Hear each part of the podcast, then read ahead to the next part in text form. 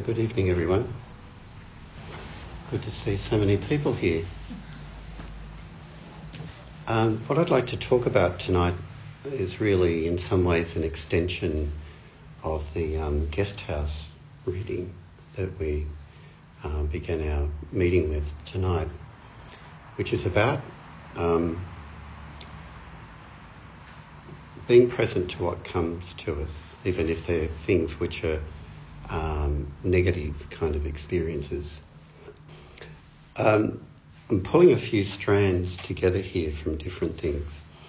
Um, the talk I gave at the Zazenkai last Sunday was about a quote from Joko, my teacher, our teacher, um, on uh, to be a, the practice is about being a no self, an open and spacious response to life. Now, that is what we aspire to in practice. Um, and what we can sometimes do is we, we set that up as an ideal of how we would like to be, and we're aiming towards the ideal, and we don't actually notice what's actually happening to us on the journey. Mm-hmm. And so, uh, a statement which has been used to describe what can happen in practice is that we can do a spiritual bypass, right? Speaking of bypasses, um, heart pass, bypasses can be useful things, but spiritual bypasses aren't very useful. Mm-hmm. That's what I want to address. And um, another strand that comes to mind is that um, I think the talk I gave last Tuesday Bronwyn, when she was here, asked a question about um, forgiveness and how you work with forgiveness.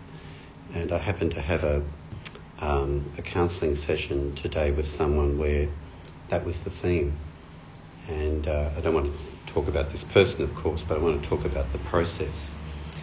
And um, and this person that I work with this morning um, doesn't. She's not a Dharma practitioner, but she has a very a very strong commitment to a religious practice, and she was dealing with the um, the issue of finding it very difficult to forgive um, some people in her life. So I just want to bring some of all of those strands together. Um, one of the comments I was making to Bronwyn last Tuesday about it is that um, forgiveness is kind of like a train journey. And, and first of all, it's kind of like you buy a ticket to get on the train.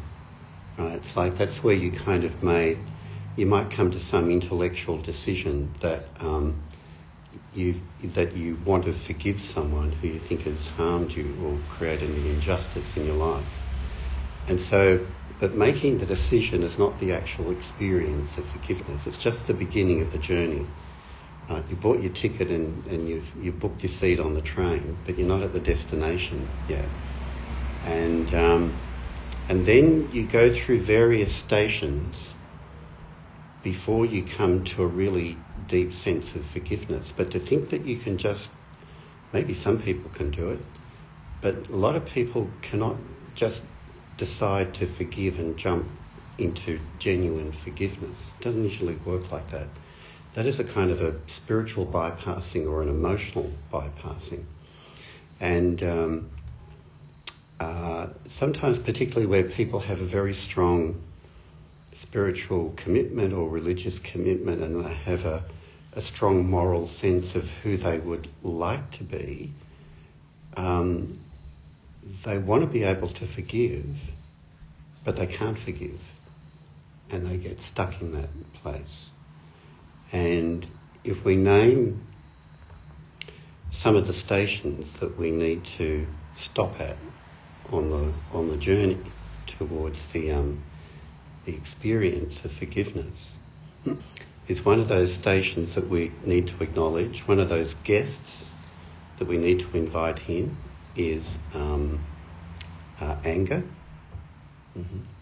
Needs to be acknowledged and be, be present with. And then when you look at the anger, and you, you see that there's a lot underneath the anger, and along or alongside the anger. And the other experience that can be there, the other emotion that can be there is, is guilt. So it's kind of like angry and then guilty for feeling angry and being caught in that. So the guilt also needs to be acknowledged. And contrary to some forms of pop psychology um, and cliched ideas about it, you know, saying, oh, you shouldn't feel guilty, mm-hmm. kind of, that doesn't wash with me personally. Within guilt is something which is very positive, is that you've got some kind of moral conscience, you know, and you feel like you, um, you, you, you, need to um, uh, act from some moral point of view, not just an emotional point of view. Um, so within that, there is something good, right? The trouble is, um, a lot of guilt is just um, very punitive and punishing, and people get stuck there and they don't process it and go through. So they're just stuck in this anger, guilt, anger, guilt, anger, guilt, and it's a stuckness that doesn't go anywhere. It's kind of like sometimes both both need to be acknowledged. You know, we can't be selective with the guests that come to visit us. Like they've all, like Rumi says, they've all got to be welcomed. The guilt needs to be welcomed, and the anger needs to be welcomed. And often you'll find the next station on somewhere along there is um, sadness, you know, and the vulnerability that comes with sadness and, and loss. Um, that's another station that we need to actually acknowledge before we can move on to it.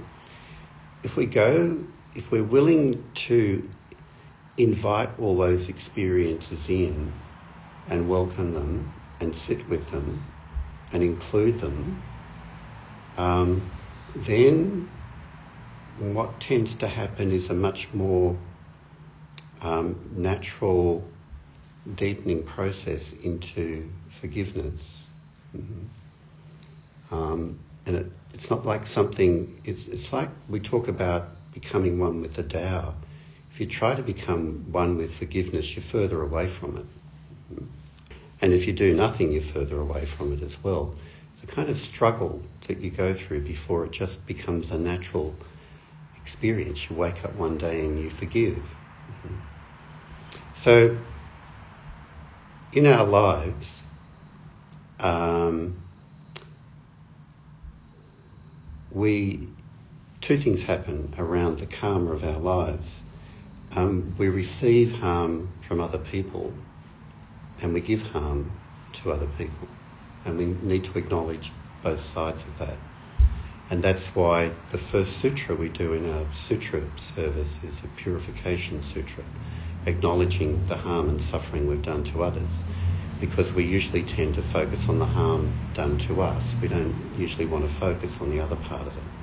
But true Dharma practice is about acknowledging both of those things when they occur. And what gets in the way of actually acknowledging those things and then travelling down the path of forgiveness, on the one side, um, is in everyday language um, stubborn pride. Like we, we, rec- we actually know that we've harmed someone, but we're, we're, going to say that we're wrong. No, never, never say we're wrong. Um, that's stubborn pride. It's a form of narcissism. Mm-hmm. Um, so that's one trap. And that can be the trap in either neither apologising or forgiving. Mm-hmm. Um, and on the other side, as we talked about, where people get stuck is this, this desire to forgive, this aspiration to forgive, but being unwilling to go through all of the unpleasant experiences before it actually becomes genuine in your life. But these two things are very important um, parts of, of Dharma practice, apology and forgiveness. We do live in a world where we intentionally, unintentionally harm others and harm is done. Um, and uh, as soon as we recognise that, that that is at the everyday heart of our practice and we include it, we include our relationships with other people in that way, then the, the practice will mature of itself. Right? Um, but if you're blocking, if you're not including some things that don't, you don't want to include because it's not part of your ideal, not part of your ideal self, you'll stay stuck there for a long time. Maybe not forever, because life will come along and kick you, kick you hard enough in the guts so you'll get it at some point. but before that happens, there's a way, there's a way of working with it.